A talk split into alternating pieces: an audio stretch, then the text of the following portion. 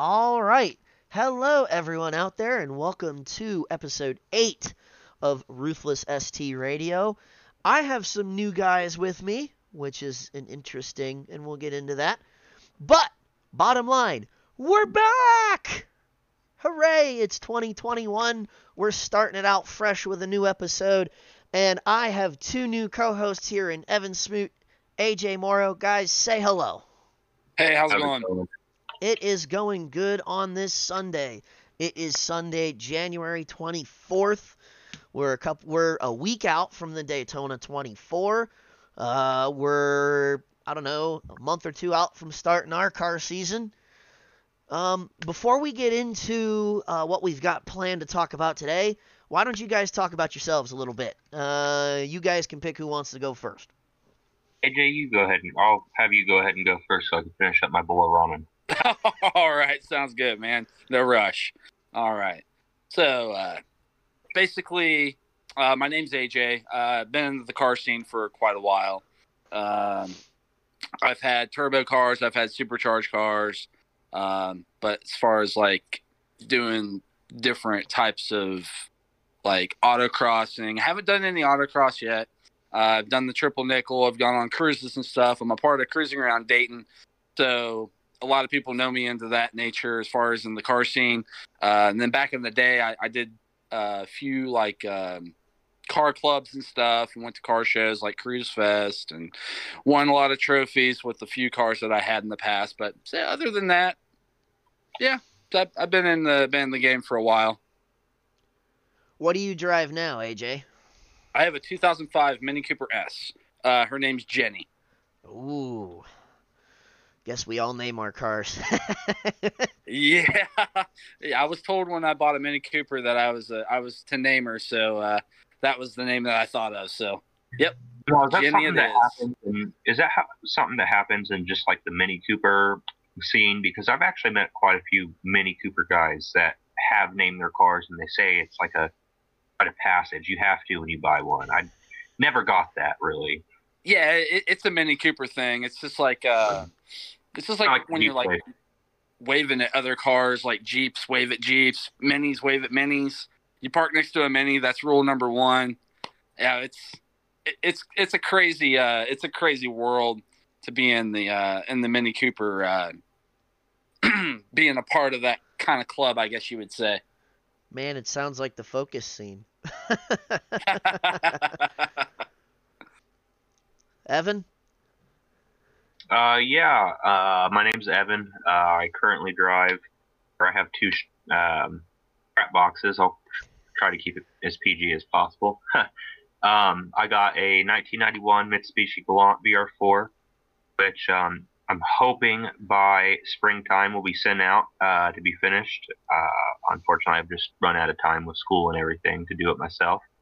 Um, I also have a 2013 Chevy Cruze that is my daily driver slash um, autocross car. Um, I did a little bit of autocrossing actually a few years ago, um, but I was never in like the SCCA or anything like that. I just kind of you know showed up, paid to get in, do a few runs, and that was it. Um, for a while, I was running um, some car meets here and there, and excuse me, in the Miamisburg area. Uh, eventually, when the whole meet thing kind of fell through, and now I don't know if any of you guys are uh, aware of the whole TKO BS that these don't kids are start, wanting Don't get me started on takeover. yeah, don't get me started on that. but uh, you know, I've I've been in this. I've been in the car scene uh, about since I was 19. I'm 25 now. Uh, currently at the University of Northwestern Ohio for uh, auto technician and high performance auto mechanics. Jelly. Um, yeah, yeah, we're gonna do a lot of you know, a lot of cool stuff. I'm still hoping um, I'm able to go to the Daytona 500 this year with my school, but of course it's COVID and all that crap. It's I'd be jealous if you did that, Evan. Might not be happening this year, but one can hope. Fingers crossed. I know I, I have plans to attend the uh, the Daytona 24 next year. I'm actually doing. I'm actually going to Sebring this year. Oh, so that's awesome. fun. Um. Well, thank you guys for introducing yourselves. And for those of you out there who don't already know who I am, my name is Nick Burnell. Uh, I go by the Ruthless ST. If anybody sees me out and about, sees the car out and about, uh, it is a 2014 and a half. That's kind of crucial because you go to put some parts on it and it's like, nope, it's a half. It, it doesn't work that way. okay. but it's a 2014 and a half Focus ST. Uh, it's an ST3 package car, so it's got all of the goodies: the big infotainment system, the the sunroof, the interior mood lighting, uh, the full leather heated Recaro seats, uh, which are a godsend. Um, and it's you know kind of it, it's coming into its own, and that kind of brings us to our next topic: car build plans. I'll go first since I'm already yakking. Um, this March, uh, fingers crossed I can get it in before I go um, to Sebring. Uh, but this March, um, we're we're we're gutting it, and what I mean by gutting it, we're putting new front mount uh, intercooler in. We're gonna do some uh, Fortune Auto 500 coilovers, my first foray into a coilover setup ever. Um, and then we're also gonna do some other kind of cosmetic stuff, uh, LED fog lights. Uh, for when we go touring, we're gonna put a luggage rack and a basket on top, that kind of stuff. Just make it a little easier to tour in. Um, but that's gonna be the big uh, build for this year, guys. You got anything big planned? Evan, you want to go ahead? Uh, yeah. So, uh, starting off the Galant VR4. Um, like I said, hopefully by springtime it's sent out um, to my buddy Jason to uh, go ahead and get finished. Um, I'm hoping, um, you know, once we get everything settled, I'm hoping that car hits around 550 all-wheel horsepower. Nice. Um, and then eventually after that, I'm probably going to swap the turbo to an HX40, go a little bigger, go uh, for a little bit more power. Um, nice, the nice. cruise, I know Ed, that that one doesn't sound too meh, you know. The Cruze, on the other hand, I'm sure people that'll be listening going like, "This kid mods Cruze. Who the hell does that?" Um, I know a couple people with modded Cruzes, but if you're not familiar, uh, look into ZZP and their Sonic. Oh yeah. Uh, Oh, yeah. currently makes currently makes 417 wheel horsepower, and that's the same engine, same transmission that's in my car. Um, so basically, with that being said, ZZP just dropped their cams for the car. I actually just ordered them uh, yesterday, so whenever they get here, uh, they're going to go in the built motor that I've literally been building for this car for about a year and a half now, because that's when ZZP originally uh, uh, told everybody that they were coming out with cams for the car. So I jumped right on it and went to go build a, a motor. You know, basically waiting for the cams. Now they're here, um, we're gonna go one step further. Uh, probably go with like a uh, Garrett GTX, either 2863R or a 2867R uh, Gen 2 on the car with a Morgan Performance fabrication um, turbo manifold. Uh, and really, the the long term goal for that car is to either be equivalent to or beat ZZP's record in their Sonic. That'd be awesome. wow. Don't know if I could. Don't know if I'll beat their uh, quarter mile time because you know Sonics are a good uh, two thousand pounds, I think. Yeah, less they don't weigh that Say, they're like nothing. Yeah, yeah, but yeah, as long as I hit 417 or above horsepower in that car, you know, I'm I'm gonna be pretty satisfied with it. Are you still rocking the same intercooler that I had on my Donor Integra? I am actually. Um, Wow. yeah, it's actually done really well. Um, when I do go big turbo, though, I'm probably going to go um, ZZP route. You know, Nice. because it's you know it's readily available. It's there. It's already been proven on these cars and for that horsepower. So, you know, eh, baby steps, baby steps. Absolutely. Got to do baby steps for sure. Yes, that's why I left my car stock for three years. Yep. then finally, uh, you know, in June, I got a reason to finally tune it. That's another story for another day. That's one we'll take a deep dive into, though, because that's a whole big debacle. Um, but we will go into that because I, I want to quell the public opinion on that. But that's not what this show is about, not this one. Um, so as was mentioned earlier, AJ and I are moderators of uh, the Cruising Around Dayton group, uh, and I was approached uh, uh, earlier. Uh, it was like late Dec- early, I'd say early December, by Julian Stapleton, who is the founder of Cruising Around Dayton, who wanted to do a road trip down to the tail of the dragon. And being that I've been the only one that's really been to that area, at least as far as I know, that wanted to actually help plan. Um, I think AJ, you'd agree with me on that. I'm the only one that actually wanted to help plan that that trip. Oh yeah, absolutely. Um, I definitely took point. Um, so what we came up with was we came up with what's called the Dragon Slayer Rally. Uh, and it's co-hosted by Cruising Around Dayton and this show, Ruthless ST Radio. Um, so we're gonna kind of take a deep dive into the manual. Uh, we're gonna talk about it. We're gonna talk about kind of the the rules of the road. We're gonna talk about uh, gear to bring, and we're gonna kind of talk about the area in general.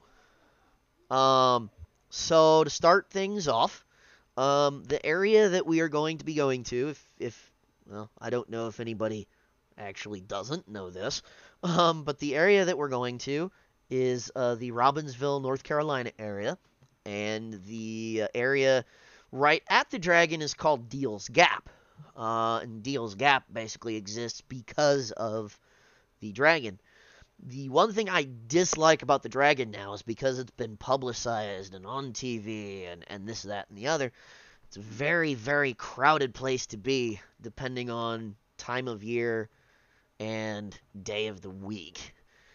So the Uh, Pretty dangerous. It's pretty dangerous too. Uh, Yes, very dangerous. Sorry, sorry to cut you off. I actually, uh, I didn't take any of my cars, but when me and my wife uh, went on vacation uh, this past year, we drove on it to get to uh, where we were going, and uh, I could not believe the amount of people cutting, uh, cutting the line, cutting their apexes.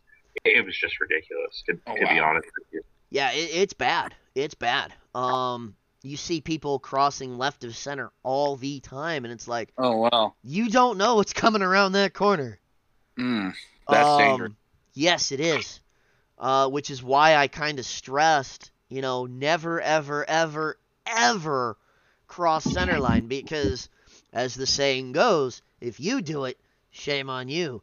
If you get Right. hit by someone that did it, you know, you're not at fault because you didn't cross center. Right. I'd rather see somebody, a- a- as kind of weird as this sounds, I'd rather see somebody, especially from our group, get hit and have to deal with that mess than opposed to the other side of that, which is, you know, you crossing center being stupid, somebody Yeah. coming around the corner and hitting you. Yeah. Because I mean, either one of those scenarios is a bad day, right? But the Oh, yeah. the, the the the you crossing center is way worse than say you not crossing center and still getting hit. Especially with how remote the area is, how little communication methods there are up there, and how long it can take uh, a uh, an EMT even to get up to you. It's a 45 minute drive. At Phew. least. Yeah, it's bad. Um, so with that being said, we'll kind of jump down to uh, the rules of the road section. Um, so you know we we have the typical one, which is at all times stay in contact with either the moderators or myself. I'm the rally master. Uh, I took on that role for this trip. Uh, rule number two, in big bold, you know, caps. Uh, never ever ever cross the center line. Kind of what we just talked about. Yep. Uh, the lead car will set the pace, and on our loop, the lead car will likely be me. If it's not me, it's probably going to be Julian, but because I know the route that we're doing, it's probably going to be me. And in front of me will probably be my dad. Um, and, you know, just kind of enjoy it. You know, we're, we're doing this for you guys. We, we, we're tirelessly planning and, you know, ironing out all these little minute details for you guys to enjoy it. So that, you know, um, it it makes it worth it for us when we see people enjoy our, our hard work. Um, but we'll jump back up. So we'll we'll talk about kind of the gear that I have listed in here. Um, you know, obviously before you go, you're gonna want to you know bring up to date all of your preventative maintenance. Um, for guys that like me that also autocross our cars, um, I typically do this at the beginning of the year. I'll have them do, regardless of miles, I'll get an oil change done. I'll get the filter changed. Uh, this year, particularly, I'm getting a uh, brake fluid flush and a trans fluid flush done, uh, just because my car needs it. Um, but it's kind of you know on you at that point. You know, make sure your tires are good, that kind of stuff. You know, Yeah. Common sense. Um, but the big thing is, you know, once we leave Robbinsville, or if you're, you know, staying at a campsite, uh, like some of us are going to stay at uh, Simple Life Mountain Retreat. Uh, once you leave that campsite, once you leave that block of Wi-Fi, that's it. There's nothing. There's no cell phone reception, no nothing. Wow. So it's bad. It's bad. You're, That's you're that's on the w- grid. pretty much. That's why it takes so long for like first responders to get to you on the Dragon, is because there is nothing. Not even Oh, Verizon. wow. Not even Verizon.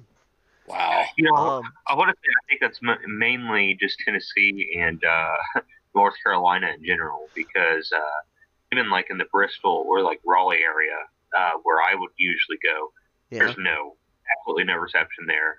And I, like you said, I have Verizon. There's nothing there. Yeah. Uh, it's, and usually it's just like the uh, the locals will have it. I don't know how that works. You know, the locals will have perfectly, you know, good perfect service, but here we are struggling to get a single bar. You know, it, I think it's just the area in general, the region. Yeah.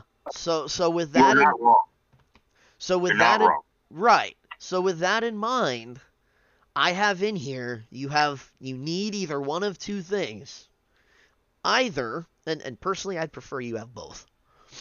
Either a CB or I am going to print several copies of um, I, I have turn by turn uh, PDFs from Google Maps uh, of the route, both to get there and also uh, the the actual loop itself. Um, and I have I will have several printed copies of that based on how many people need them. I would prefer you have both, but one or the other will do because the way that we're going to set up our cruise convoy, except at the Dragon, where we're going to kind of leave the Dragon kind of open because what I do for the Dragon is um, actually the day that we're going down there, we'll go up it, hopefully. Um, and there's a nice big parking lot at the bottom of the Dragon. It's just kind of like a pull off. But people will, you know, groups will pull off there. And what I will have people do is I will go first, obviously. And then the way we'll do it is in, I don't know, 30 second or minute segments, as long as there's no traffic coming, because then you want to give them time to go up. But as long as there's no traffic, you know, every 30 seconds another car peels off and go all the way up to Deal's Gap, right at the at the top, and pull off. And then what we'll do is I will lead, and and because when we leave Deal's Gap, we're either doing one of two things: we're either going back to Robbinsville, in the case of you know Friday, or we're going because uh, NC28, which is the other road, one of the other roads we're going on, is right there uh, at the top of Deal's Gap. So we'll either go down to Robbinsville, or if it's Saturday, we'll peel off and go down 28 to uh, Fontana Dam. That's our next stop. Um, but that's how we're gonna do that, and we're gonna do a lead car, a mid car, and probably a rear car, depending on how many people are going. So we'll do like me, and then we'll have another moderator, kind of, you know, four or five cars. Basically, there will be a moderator every four or five cars, so that we can kind of keep the group together. That works. That's how, yeah, that's how we're gonna do that. I think. Um, and and you know, and that depends on on how many people go and how many people are moderators that go and that kind of thing. Yeah. But, but we'll we'll we'll figure that out kind of closer. Uh, stay tuned because we'll have updates on that uh, throughout the prep time up to the event. The event is live on Facebook, by the way, if you haven't seen it. Uh, oh you- yeah, for sure. yeah, if you go to for for those that don't know, if you go to the Cruising Around Dayton uh, group page on Facebook, it is a live event. It is the Dragon Slayer rally. Please, please, please, accurately RSVP and then actually read this, because in this, I actually need you to declare what you're going to need or what you have, either a CB or the route guide. And and that's so that I can kind of keep track of how many copies of the route guide I'm going to have to print. Because I'm going to probably have to print this in stages depending on how many people need it. I'm going to get it professionally printed. I'm not going to do it myself because that's six pages. That's a lot of ink. So, yeah, that's for sure. yeah. And then also, I am going to print copies of the manual just so that we have some copies of the manual floating around too. Um, do bring cash. I know uh, on the route down, Julian is going to take the ferry. So we're taking the ferry across the Ohio. Uh, and some places down there are cash only. There aren't very many of them, but it's a thing. So you want to have probably a couple hundred bucks on you. You know, however much cash you would carry on you, usually. Um, definitely recommend some summer style touring tires. And what I mean by that is um, so the way that I don't know if either of you guys know how treadwear ratings work. Um, but the lower the number on your treadwear rating or your UTQG your UTGQ rating, that one, uh, the lower the number, the stickier the tire. Uh, like for example, um, all of my autocross tires are at least 200 treadwear. So my uh, RE71Rs and my my dad's uh, AO52s are all right at that 200 treadwear mark. Um, however, when you run 200 treadwear tires, they don't last very long on the road. They're typically a 10,000 mile tire or 20,000. You know, it depends on how you drive, but you get the point. Um, so I would recommend something in the probably 300 treadwear range. Uh, there's a bunch of them out there. Uh, everything from the Riken Raptor, uh, which is a hundred less than a hundred bucks a tire, uh, to you know Bridgestone, Pirelli. They all make a tire in that bracket, or a couple different ones. Um, some of us, uh, myself included, are actually going to camp on this trip. So I mean, obviously, if you're going to camp, need camping gear. Uh, and then something I put on here that was optional, but I'd still probably recommend it anyways, is just a cooler in the back of your car. Um, like when I went with my dad last year, we put a cooler with some water and some tea and some, you know, various beverages in the back of my car because he rode his bike. Uh, and we just, you know, if we stopped somewhere and we needed something to drink real quick, we just, you know, grabbed it out of the cooler and away we went. Um, we are going to stop at a couple different places. Um, there's actually a stop at a place called Cardinal Coffee, uh, which is this quaint little, little in the middle of nowhere. Looks kind of like a log cabin, uh, just kind of in the middle of nowhere on 28 in North Carolina, but it's actually a coffee shop. and I think you guys in our group chat, I think you've seen the picture before, if I'm not mistaken. Yes. Uh, it is it is a quaint little place. I I went last year and we're gonna go there again. Um, sounds like fun. yeah, yeah. And so kind of go into our route a little bit, the the loop that we're gonna do is um, so we're gonna we're gonna start in Robbinsville. Uh, in that morning, we're gonna stop stop at the McDonald's, uh, aka the McShithole. Um, uh, to get everybody something to something some kind of breakfast. Uh, we're gonna go from there. We're gonna go up to Deals Gap. We're gonna do the Dragon, uh, and then we're going to go to Fontana Dam, and we're gonna stop at both the bottom. So there's a little kind of like uh, kind of drive paved driveway at the bottom of Fontana Dam, and it looks up at Fontana Dam, and we're gonna stop there and get any group pictures we might want, um, or pictures in general we might want. And then we're going to take a kind of a vote, and if we want to stop at the visitors, because there's actually a very nice visitor center at the top of Fontana Dam as well. Um, so, and it's basically right down the road, so we can stop there too. Uh, this is all pending COVID, because last time I was there, because of COVID, uh, the visitor center and some other stuff was closed, unfortunately. Um. Yeah, right. And then uh, a little farther down the road is Cardinal Coffee. Uh, and then this is kind of where the size of the group is going to depend on what we do. So, standard, and I'm going to make this route both ways. I haven't made it the other way yet. I haven't gotten that far. Um, but depending on, because if the group is too large, it's going to be really hard to manage. So I can very easily cut about a hundred miles out of this loop, and it's still fun. Uh, it's still fun for everybody, but it's going to be sh- a little shorter and a little easier to manage at that point. There's less uh, turns that need to be done, that sort of thing. Um, and that decision we'll make kind of once we know how many people are going.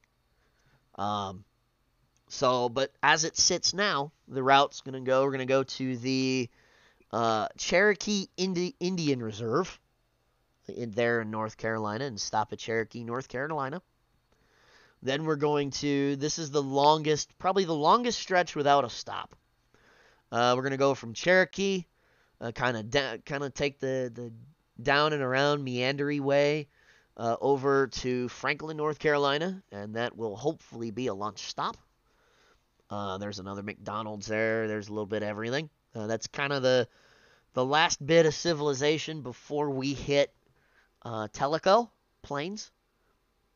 Um, so we're gonna go from Franklin. We're gonna overshoot uh, the road we need to go north just a little bit, and we're going to stop at what's called the, and I'm probably butchering this pronunciation like I do every time I say this, the Ocoee Whitewater Center, which uh, for those of you alive uh, during the 94 Olympics down in Atlanta. And I don't know why they did it all the way up here uh, in Tennessee, because it's like three hours away from Atlanta. But that's where the whitewater events for the Summer Olympics that year were held. And all of the stuff is still there. The, the timing clocks, the, the artificial rapids, all that stuff is still kind of there to see. So we're going to go see that. And then we're going to buzz up to Tellico Plains and then we are going to go on we're going to take the Cherohala Skyway back into Robbinsville and that'll be our day. And that's a good solid 8 or 9 hours worth of driving. That's if we don't stop. So that's going to be a solid uh, day's worth of driving. I have it listed at 352 miles. And that's kind of the the way we're going for that. So it's going to be awesome. Uh, it's gonna be some some nice scenic stuff. Uh, the Cherohala Skyway in early spring is gorgeous. The temperatures should be about perfect uh, for some nice window down, top down cruising. Uh, and we're just gonna go and we're gonna have a good time. So, do you guys have any? You guys have anything you want to add? Uh, you know, I am unfortunately not going with you guys on this trip, so I don't think I have any insight um, uh, that'll be of any help to listeners uh, on this particular subject, other than um, like you were talking about tires and the tread wear and stuff like that earlier. Um, I do want to just point out, please don't cheap out on your tires. No. Okay No, don't do cheaping that. out yeah, cheaping out on any car part is a big no-no because you get what you pay for. But uh, tires is one of the most crucial things for not only uh, your car's handling, but your safety as well, and other safeties around, or you know, other people's safety around you. Uh, so, you know, again, all I can say, all I can stress is, please do not cheap out on your tires, please. Or brakes. Or Yes, brakes. or- yeah, brakes are another big one. Wow, good one. Thank you, thank you, AJ. I You're welcome. Evan. Got to be able to stop. Yeah. yeah, Yeah, that's for sure. That Uh, was a big thing. That was a big thing on uh, going on these cruises these past couple years. Is uh, if the person behind you is going to be able to stop in time. Uh, a lot of times, uh, these kids they don't usually prep very well with their brakes, Yep. and as opposed to their um, their distance on how close they are. You know, sometimes they want to show off and like, oh, I can do this, I got it. No, you almost ran into the back of me, dude. You might want to back up just a little bit, and then you'll have Yeah. people pull off of the road, and it'd be like, okay, I can't do this anymore. The person behind me, you know, is riding riding me really, really bad, and so he doesn't uh, have enough room to stop. Yeah. So that's another thing. So we're gonna have the the we leave at the the the event says we're meeting at six o'clock Friday morning. That is true. That's not when we're leaving. We're meeting at six o'clock in the morning. We're gonna Yes. end up leaving at about seven because a that gives everybody time to get there. B we are going to have, and we're gonna do this at the start of both Friday and Saturday. We're going to have a very very detailed drivers meeting that says you need to do this. You need to make sure, and that's all stuff, Evan, that's going to be covered is following distance and that kind of stuff. Because I will not have uh, somebody ride my ass and then I have to mash on my brakes to get into a corner and have, you know, be in Tennessee and need a new rear end on my car. Yes, exactly. And, and I don't- would assume I'm not going to be the only one that feels that way either. Not at all. and don't speed on the dragon either. No. like, you know, yeah, I'm you could probably, you know, give it a little bit of gas here and there. Don't carry your speed in corners, please. I've seen so many pictures and videos of that happening. I don't want to see anybody that I personally know doing the same because, uh, just going to be quite frank with you. I'm going to sit there and I'm going to point and laugh at you because you were an idiot and you did it to yourself. Well, So, you know, you, yeah. and, you know, you know, in regards to that, I have a I have a rule that I live by on the dragon. Do not add to the tree of shame. Exactly. I've seen it.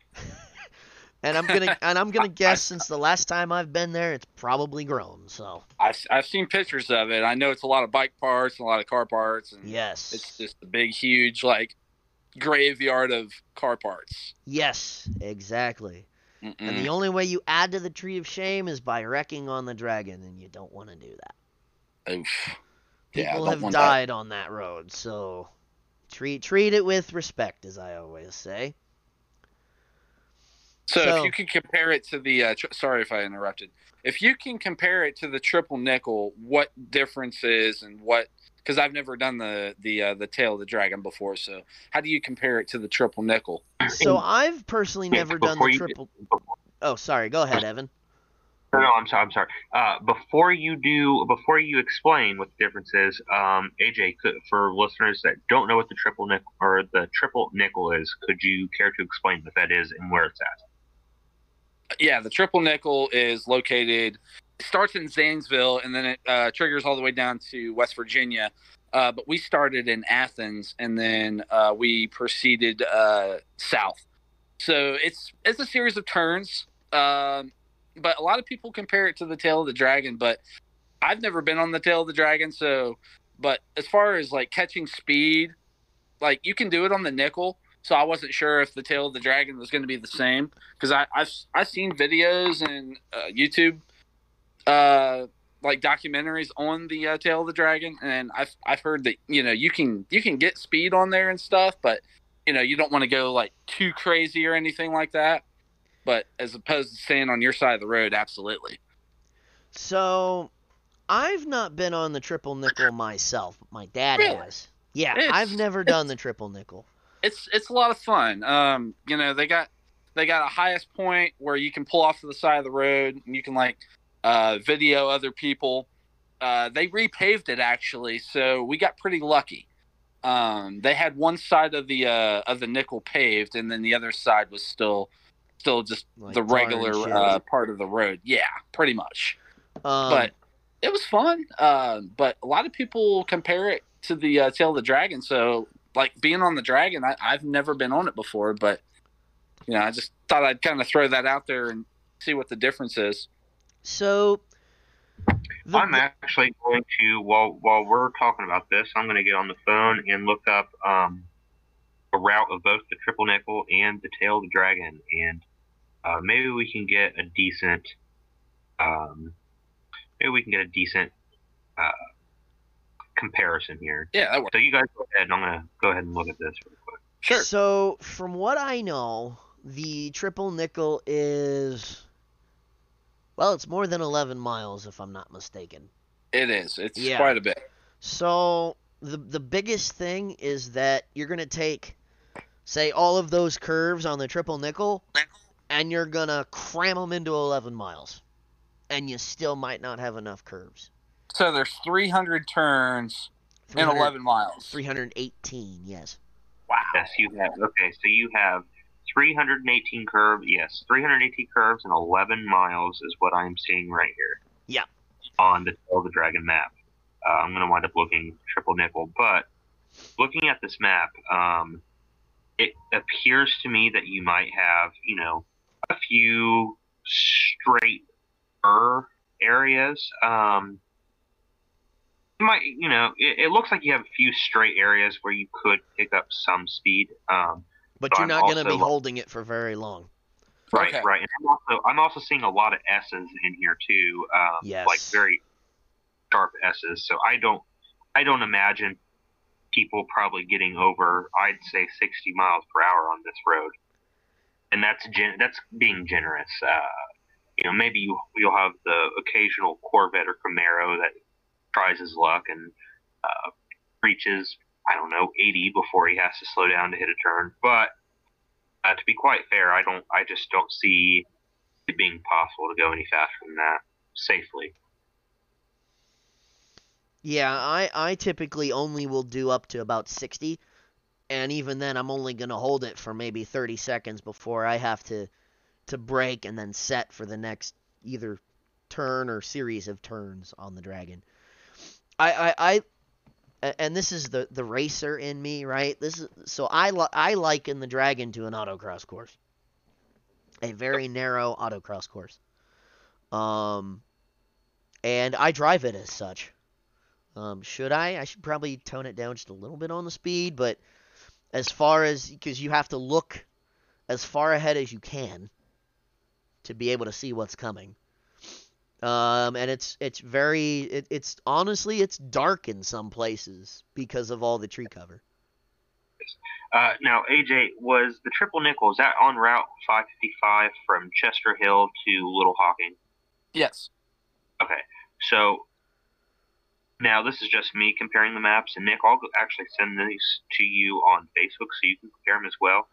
Um, I'll say this: Ohio's uh, the uh, triple nickel on State Route 555 um, looks to be a heck of a lot of a. It looks more of a straight shot than uh, Tail of the Dragon. Um, Yeah. now, granted, I, there are turns in here, and you can see that, but realistically, um, I mean, eh, hell, you could just look at the two maps, and you could tell which one is the more serious contender there. Um, yeah, you know, to be honest, looking at the maps, the triple nickel, not taking anything away from it, but the triple triple nickel doesn't look anywhere near as intimidating as what the dragon would be. Yeah. The the dragon, if you're not careful, is a uh, well can kill you. So Yes, I'm sure. Yeah. I'm and I'm sure the triple nickel, triple nickel can too, but right, yeah, Uh, and that's what I was about to say. does not look anywhere, like I said, anywhere as um, menacing as, say, uh, the the tail of the dragon. Are the And- houses and stuff like Mm. close to the the road on the nickel or on the uh, dragon? There are no houses on it. So okay, so Between the bottom and Deal's Gap, there is nothing. okay, gotcha. Yeah. That's the difference between the nickel. There's houses and buildings like right next to where you're like driving and stuff. Like you got up C's and downs and lefts and rights, real sharp S turns and Yeah. but yeah, it's So, and, and, for those of you guys that are listening, we're not trying to uh, discourage you from coming with us. No, we want you to come with us. What we're trying to convey, and I hope what we're conveying, is that uh, if you're not careful, you will end up in some seriously bad juju. That's all we're trying to say. We're all we're trying to say is, guys, do this carefully. That's all we're saying. Yep. Have fun doing it. Just you know, don't get too crazy. Yes. Yes. Safety is number one. Correct. Correct. And that's again, that's why I advocate having a CB in the car. That way, A, you can talk to us, period, because I'm guessing we'll be doing some kind of conversation while we're while we're doing this. Um, but it's also so that you can say, hey, because there's chances that we're going to be spread out enough that you may not see the car in front of you, or you may not see the car behind you, and that's kind of what I'd like to have happen. Um, but you know, we want to be able to get to the point where we can say, hey, we're we're having issues, and somebody will be able to stop and and help with what we can help with.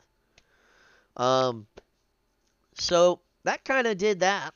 Uh, that kind of covered the rally, and we'll cover it more. Uh, we'll cover it more. We are gonna try and do uh, AJ and I will probably try and do a uh, on on scene on location show from at least my campsite. AJ, I don't know what your plans are for that, but I'm camping. Um, oh, you're, you're camping out? Oh, nice. I am. Even though I'll be up here, I'll try to jump on. So let me know, you know, when when you guys do plan on doing it. Even though I'm up here, I'll jump on, ask how how it's going. Of course, yeah, we're gonna do it uh, Saturday night. Is the plan I have for that? We're gonna do a on location show because conveniently the campground I have or that I'm gonna stay at which is the same one that uh, Julian's gonna stay at. He's gonna do a cabin at Simple Life, and I'm gonna I'm gonna be roughing it in tent camping.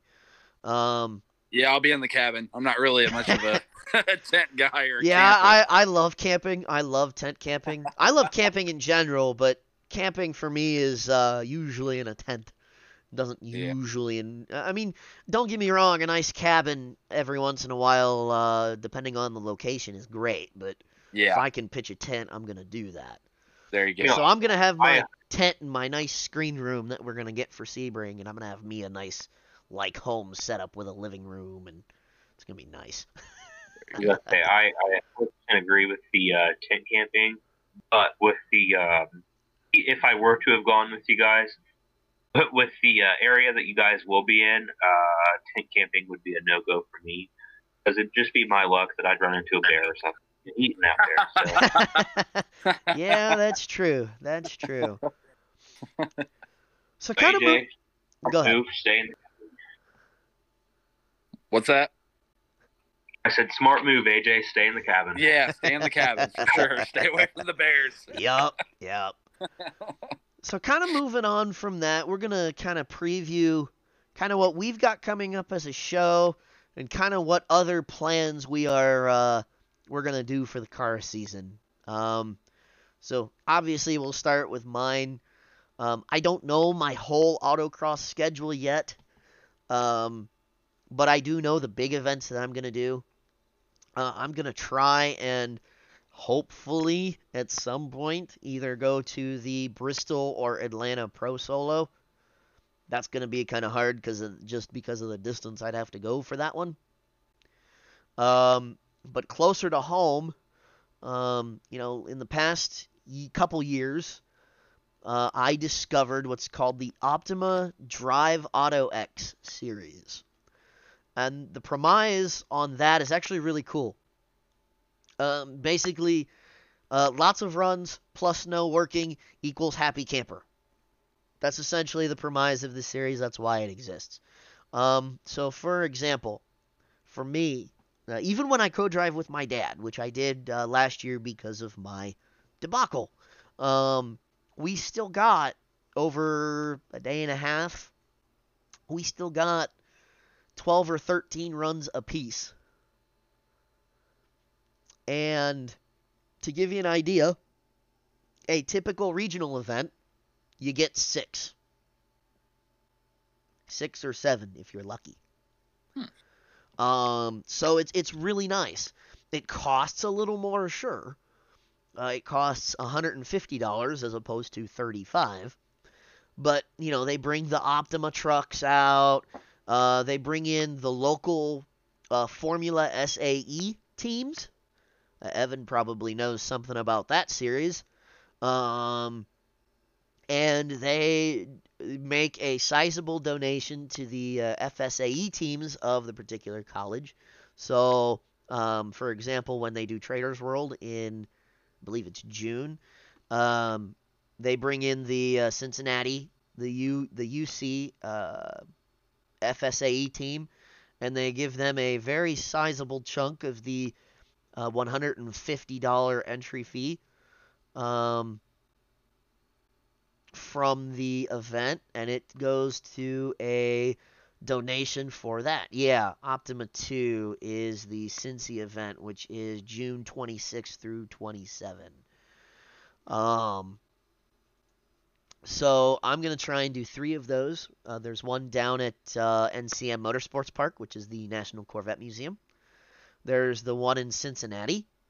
And then there's also one, and this is the the first one that we had ever done was out at this particular venue, was out at um, it's called Grissom uh, Air Force Reserve Base, uh, which is basically an old B-52 base uh, in Indiana, north of Indy. Uh, and it's actually where Indy SCCA does all of their or some of their regional events as well. Uh, but it's nice. It's airport tarmac. What was that, Evan? I'm sorry. You said this is Optima Drive Auto X. Yes. Okay. So Actually looking right now as we're talking about it. yeah, so if you go to uh, driveautox.com, that is their website. Um, and it's really nice. Typically, they'll do uh, a hosted dinner. Uh, and they'll do they do do trophies. They they have this thing so you qualify, and then if you qualify, you get into what's called the pursuit round, which is kind of cool because what they do is they take the course, they mirror it, kind of like a pro solo, but you start in opposite directions.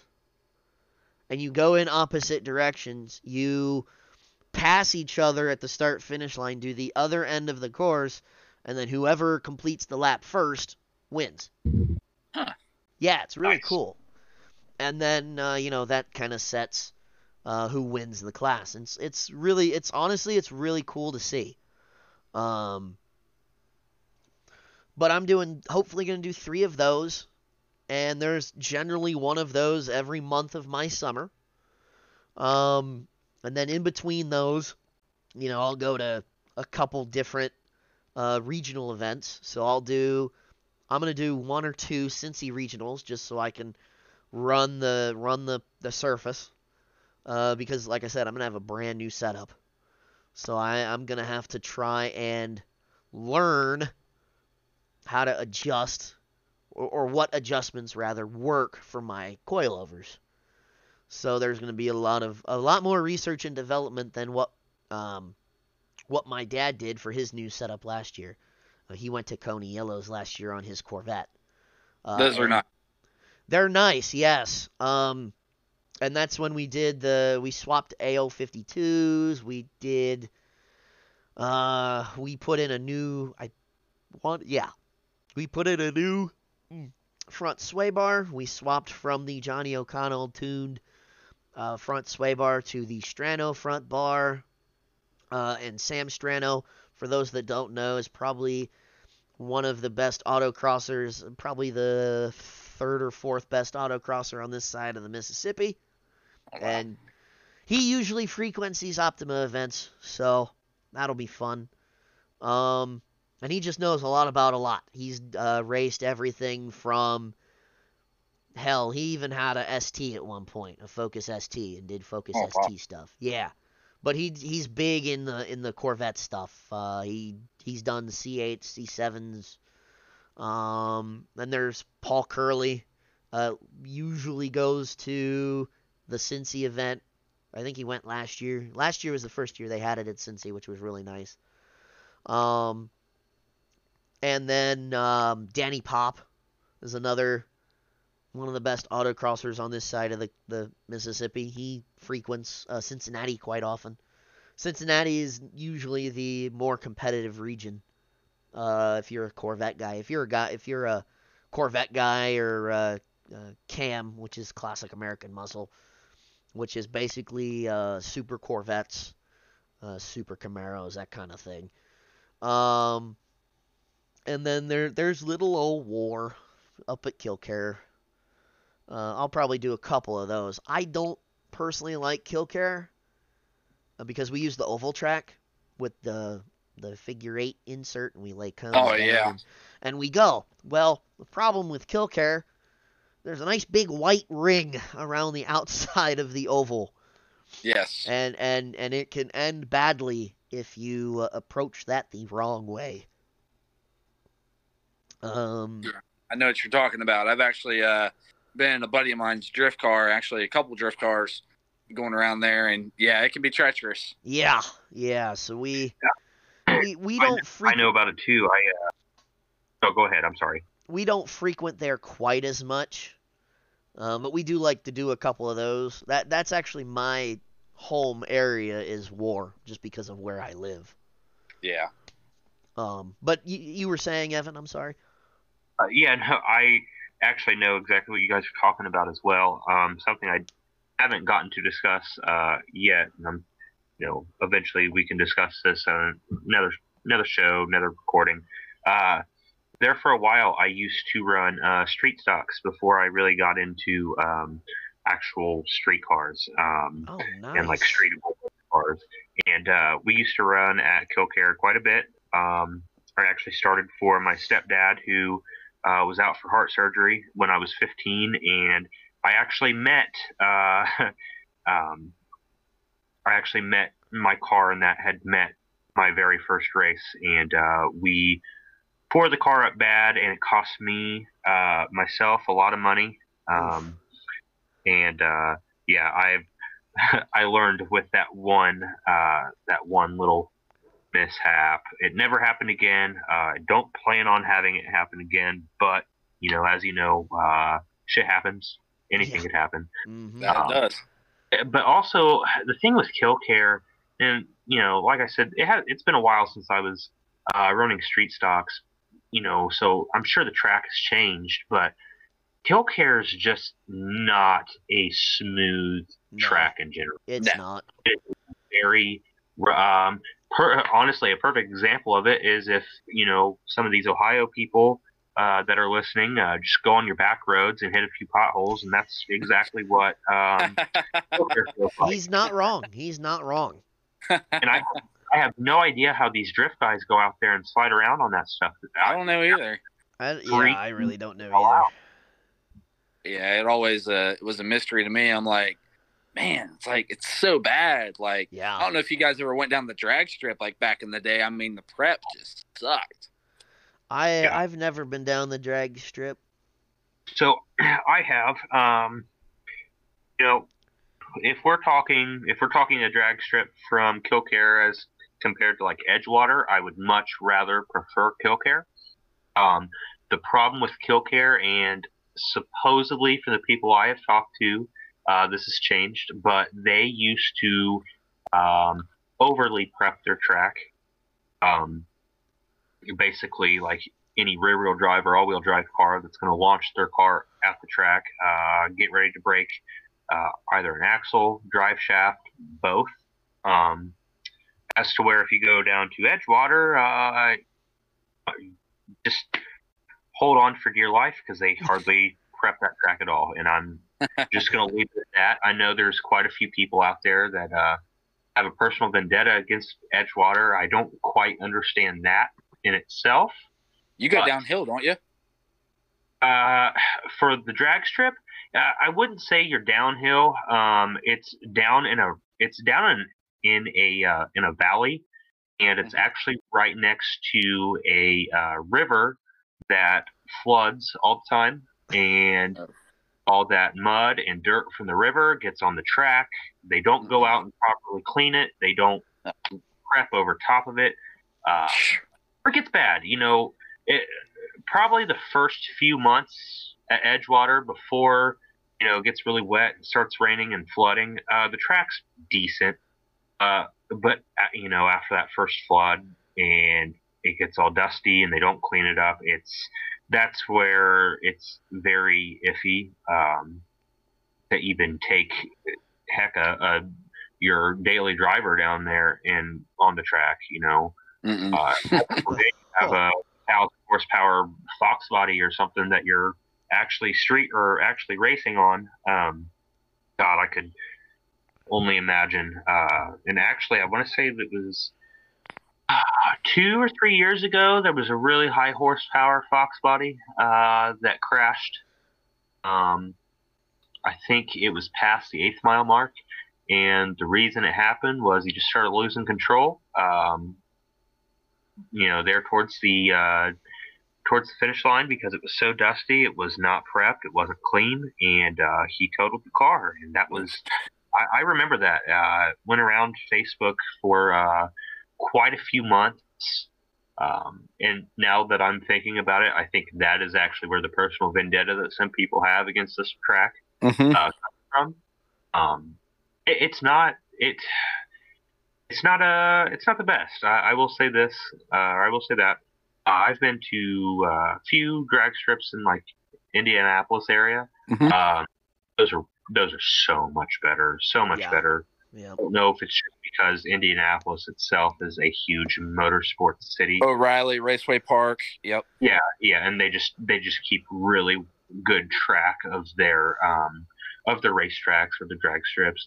They keep really good care of them. I don't like I said I don't know if it's because Indianapolis is a very big motorsports city and these guys uh, want the best. I you know I, I don't know I don't know what's up with that, but it, you know if we've got any drag racers here, I would highly suggest hitting up. Uh, Kil-Kare if you're local, you know, over Edgewater, but make the drive sometime. Go out to Indianapolis, find yourself a nice um, drag strip, and give me some feedback. Let me know what you think. I personally have never been on drag strips over in the Indiana area. I've just gone to watch, but from you know, you can tell. You know, even Oh, being yeah. a spectator, tell what track is good, what track's absolute garbage. Um, you know, so if we have, if like I said, if any of our listeners uh, get a chance to go after sometime, run it. Let me know how it is. I might take the VR4 down there sometime. You know, probably not this year, but next year or whenever all this COVID crap finally goes away. You know. Yeah. Absolutely. But uh, so kind of kind of seg- segueing into that, we're gonna talk about kind of what we've got coming up in the next couple weeks here on the show. Um, for those of you that are past listeners, uh, you'll remember that I did a I want to say it was a two two two episode series on uh, intro to autocross. Well, we're gonna give that a redo. Uh, I didn't necessarily like how that um, went, uh, mainly because it was me talking to myself for 30 minutes. Um, yeah, which if you're doing a podcast, talking to yourself kind of is horrible. Boring. Yes, it's very boring. So now that I got these two guys, uh, I think it's going to go a lot better. So we're going to redo that. Uh, and Auto X would be very good for listeners too that are wanting to get into uh, the sport or at least have been thinking about it. Um, you know, for me, for example, like I said earlier, I had done a few, um, you know, a few Auto X events quite a few years ago, um, and that was the last time I did it or I Mhm. did it. And um, to be honest with you, I feel like I have, I personally have a lot of rust, and uh, to be quite honest as well, I forget a lot of the things that I did learn uh, those few times that I did run. So I think personally an AutoX intro, um, whether it be you know one episode or three episodes, I think it'd be good for a lot of listeners. Um, like I said, who are wanting or have an interest of getting into that type of auto racing. Um, I know I still have a lot of questions that I've been bugging you about, Nick. Um, and I'm sure we could, I'm sure, you know, while we're talking, I could ask a few questions, and I'm sure that'll answer other people's questions as well. So I think that's definitely not a bad idea to do. Well, and, that kind of brings me to my next point with that.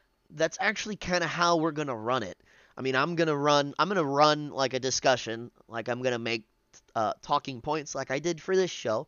I do that for every show, but we're gonna kind of run that as kind of a question and answer session, just because I feel that's gonna be better.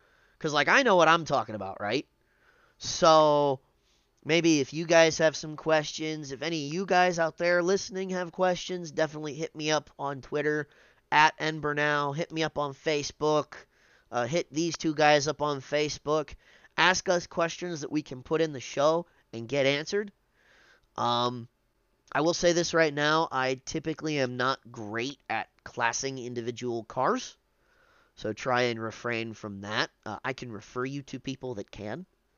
Um, but like you know what you do at an event, uh, there's there's tons and tons of just theory that we're gonna talk about. We're gonna talk about kind of what to do, you know, what research to do before you go to an event, what research and you know what to do at an event.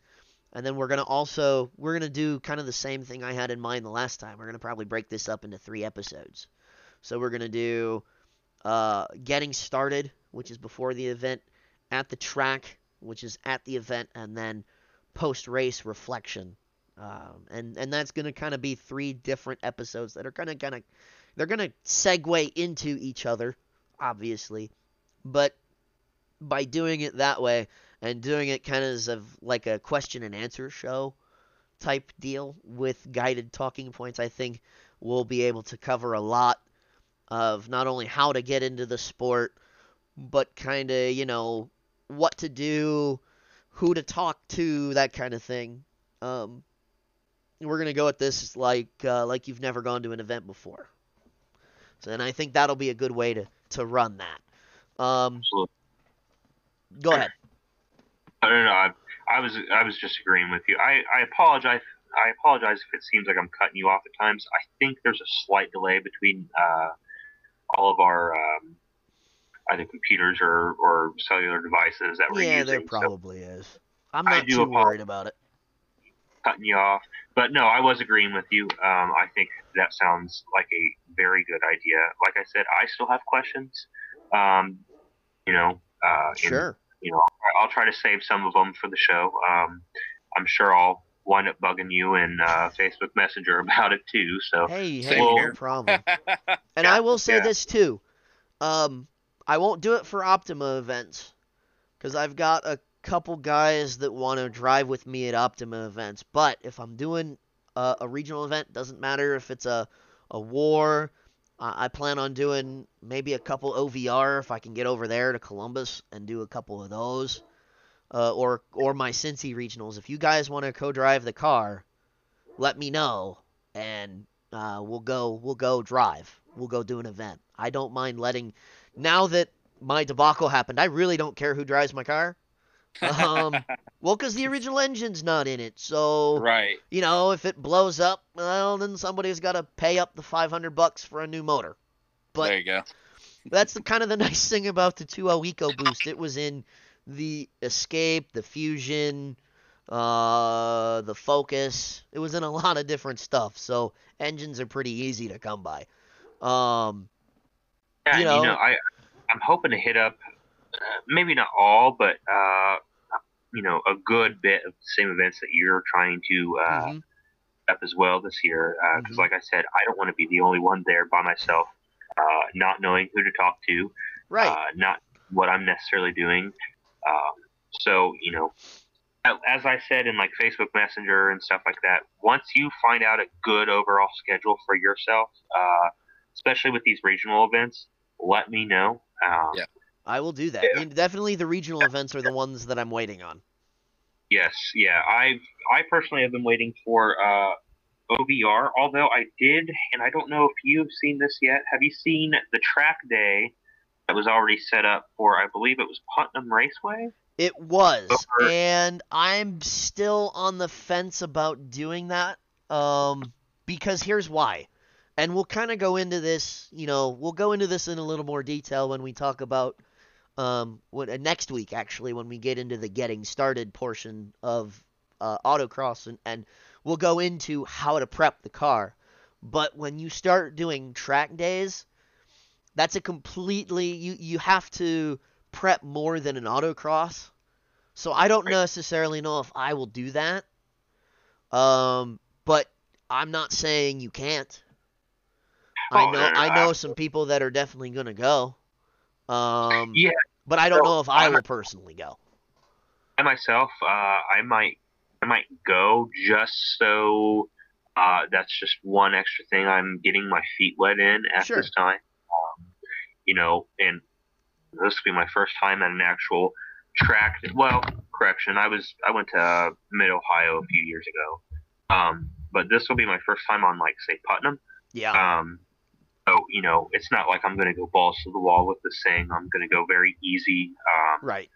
whoever whoever's trying to pass me, they're going to go right ahead. I'm going to give them the wave by. Um, you know, so no, I, I understand where you're coming from, but uh, you know, like I said, for me, like it, it, it interests me um, to a point to where I actually may go to that. Um, like I said, just to get some, you know, my feet wet, talk to other guys, get some pointers, Yep. and then maybe next year we go out there and we give it all we got. Yeah, yeah, and and so they're gonna run that like an SCCA track day. So they're gonna have like a a novice and an intermediate and advanced group. Right. So you know they'll break it up into uh, different groups based on experience. But again, I, I don't know if I want to prep my car for that yet, um, because I don't have a- a track car. I just have my my Focus, which is my I gotta drive it to work Monday morning.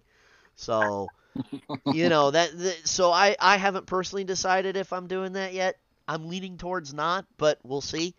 Um I don't know, maybe we'll get some tire and brake sponsors that can help me out with that. Um but you know, until then probably not. What kind of uh, brake options are out there for uh, UST guys? Because I know for a lot of cars, like for example, my uh, my Galant VR4, Mhm, um, I did a I did the Evo 9 uh, Brembo swap on it. Mm-hmm. Um, and for like instance, the Cruze, um, there's what I call the poor man's Brembo kit, which is literally you take Brembos off of a Cadillac uh, ATS. Um, you, take the calipers from the ATS, and then you go get rotors from I think it's the Buick Cascada, um, and all of those literally bolt right up to the Cruze or Yep. Sonic, and uh, it's actually uh, I've ridden in a Sonic that had what I call the poor man's Brembo on it, and uh, believe it or not, they were really nice. Because I've I've ridden in cars with big Brembo kits, and uh, you know some sometimes I'm sure you'll understand this, Nick, but sometimes people will go overboard on their brake kits, Mhm. and it's just a mess. You Mhm. go and tap the brakes, and you're locking them up. Yep. Or uh, you go and put the brake pedal to the floor, and they're not they're not there. Uh, so you know, and I'm sorry to get off topic, but No, what you know, just what kind of brake options are out there for UST guys? So for for the ST, um, the the big brake kit, right? You can do uh, RS front brakes, which are Brembos. Um, so you can and all that stuff will bolt right up because it's a Focus. Um, I would imagine I could also do RS rear Brembos, but I've not really seen that done. Me personally, uh, with what I do with the car, I don't need a big big brake kit yet. Um, so I'm going to. That's another part of my build that I'm doing this year. I'm swapping out all of my pads because the rear rotors need done anyways. Um, but I'm swapping out all of my pads for uh, Hawk uh, HP pluses. I want to say they're either the 5.0 plus or the HP. I think they're called the HP plus, which is a, a better than stock pad. And then I'm going to do a fluid flush, and it's going to get, um, I believe, RBF 600 uh, Motul uh, fl- brake fluid. And I think that's what I think that's what my brake kit is going to be this year. Um, but as far but there's there's a plethora of options. There's a lot of a lot most of the the guys that want big big brake kits will go and get the RS um, front brakes and put RS front brakes, uh, rotors, and calipers on there. Um, You know, uh, being being an OEM uh, option on the car too, I'm sure those uh, Focus RS brake kits aren't going to be super overbearing for the car either. no, no, they're not. Uh, and that's an- that's another reason why guys like them, because they're Right. they're they're uh, they're a little cheaper than doing like a Willwood big brake kit. Uh, Willwood makes a Right. kit for that, and a couple other manufacturers do. Um, but the RS, the OEM RS Brembos are a really nice option. Um, and we'll go we'll go into that kind of stuff next week too. Um, but to kind of bring us back, right? So, like like I said earlier in the show when we were talking about the rally, we are gonna do a on location show from uh, my campsite probably. And we'll just sit in my nice little sealed screen room and do a show. Um, I'm probably going to do some kind of because I am going to the 12 hours of Sebring, so I'm probably going to do some kind of Sebring coverage. I don't know what form that's going to take yet. Whether I'm just going to do a quick monologue and throw it up on on on the website or how that's going to work yet. Uh, I'm still working out kind of the logistics and kind of stuff for that. Um, and then you know, as far as like, because I I'm gonna go to IA down in Bowling Green uh, this year, hopefully. Uh, kind of stuff like that. We might do some on location stuff for that. Um, it just depends what we do uh, for this year. But that was kind of a kind of an overall kind of preview of our of our 21 er, of our 2021 car season. Um, do you guys have anything to add before we sign off? I did see the import face-offs on there. Uh, do that? Is it still a go? Um, I don't know. I haven't looked into it. Okay. Um, I usually go to like last year. I went with the guys from Troy, and we went out to um, National Trail. This is the one we went Okay. to. Um, but so I don't know uh, if I'm gonna do that, but I definitely want to do uh, Import Alliance again. Um, yeah, I've been wanting to Bowling do those for years. The IA. IA was fun. IA Yeah. was fun. AJ, what's your plans for this year? You do you plan on trying to get into autocross or uh, Yeah. any type of? That's one of my main day. goals. I want to do autocross. Uh, I'd like to get out to Mid Ohio. I think that would be Yeah. pretty sweet. You know, to be honest, uh, me personally, uh, that was granted that was the only track I've actually driven on. Um, you know, that wasn't the circle track. Uh, but honestly, that was a very, very well put together track. I don't. Uh, it's hard to explain. It's just it's such a smooth track, smooth transitions out of Oh, the yeah. corner. Um, I think you'd like it if you do get out there sometime. I really think you would like Mid Ohio. Been there a couple times for the uh, Honda Indy 200, so I'm pretty familiar with the track. It's it's pretty awesome. I was gonna say the very first time I went was for the NASCAR Xfinity Series race, um, and that was I, actually I actually think, went to that as well. Nice. Yeah, I, I think the year after is when I decided to go to that track day, and no, I didn't drive on it a whole bunch. You know, I think I made, uh, I don't know, I think I maybe went on there like a total of three or four times throughout the whole day, Yeah. uh, and did like I said, didn't do much. Um, you know, can't really do much at the time with uh, basically a stock Cruze. You know, that was before I started modifying or getting way too far into it. Yeah. People listening, if you get a Chevy Cruze or Chevy Sonic, um, unless you actually have the money to do so, don't mod it. Just keep it a nice commuter car. hmm For the love of God, I go through so much gas, so much parts. It's just so unnecessary. I love it personally, but don't do it. Wouldn't recommend it to anybody, huh? you're not, you're not getting a Cobalt Super Sport, okay? So don't get this car thinking to yourself, "Oh my God, it's gonna be a it's a sports car." No, No, No. it's a commuter car. I, I That's really just I- that's just like the Focus. It's a sporty. If my ST is a sporty Focus, that's all it is. Yeah. exactly. Sport And touring. People, Yes. people wouldn't believe the amount of money I've actually had to put into the car just to reach about 212 horsepower.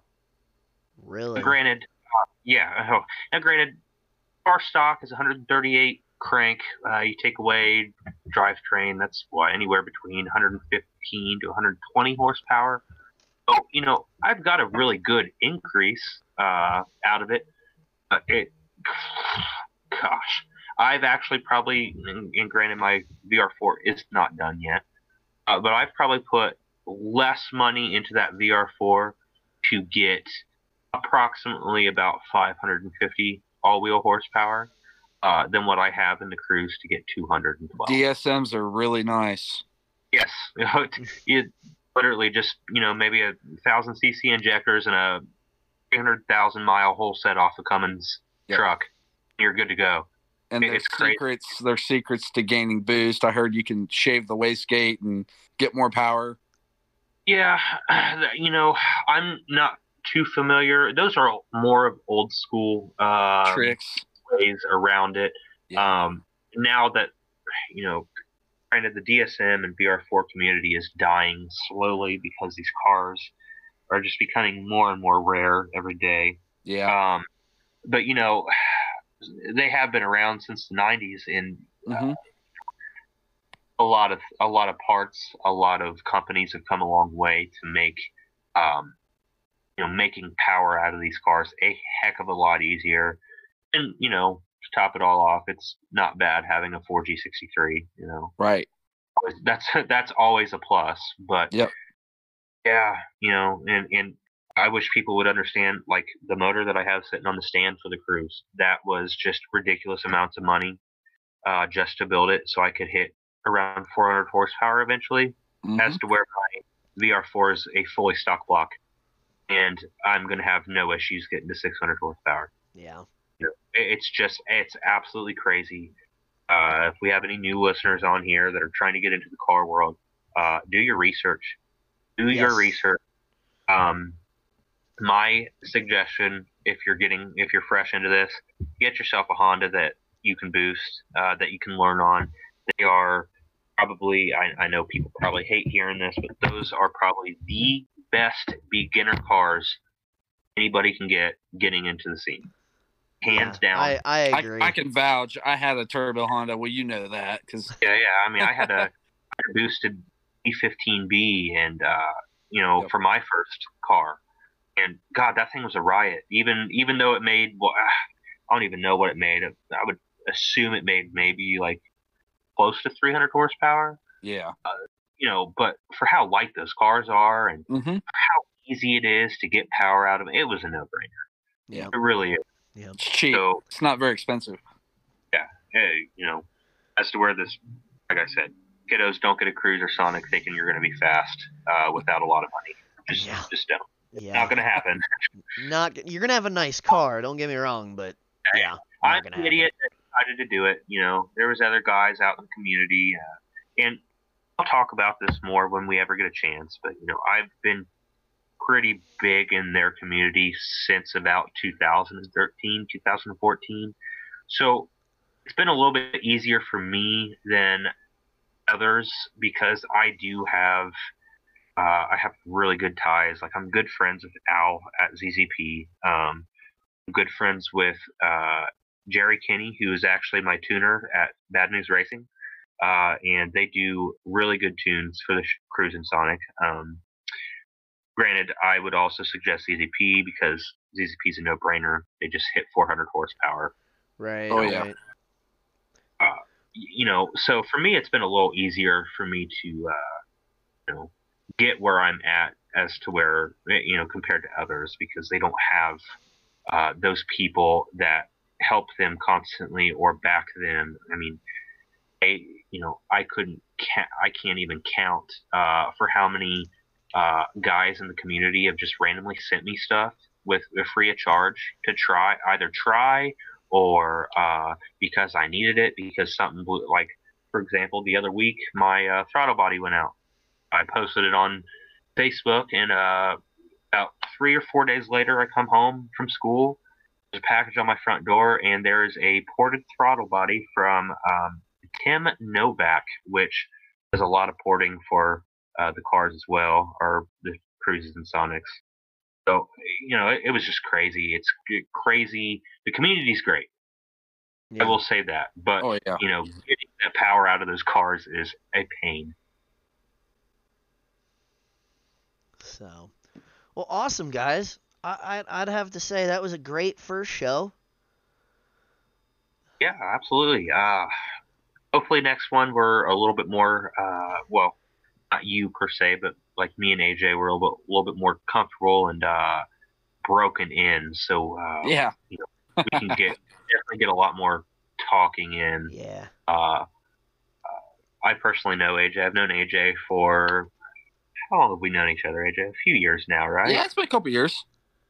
You're, you're he's a big talker, guys. He hasn't talked much today, but he's a big talker. So yes, you know, I am. like I said, if, you know, the more comfortable we get, the more broken into this we get. You know, I have a feeling we're gonna have a lot of fun on these shows. oh, Yeah. absolutely. Oh, for sure.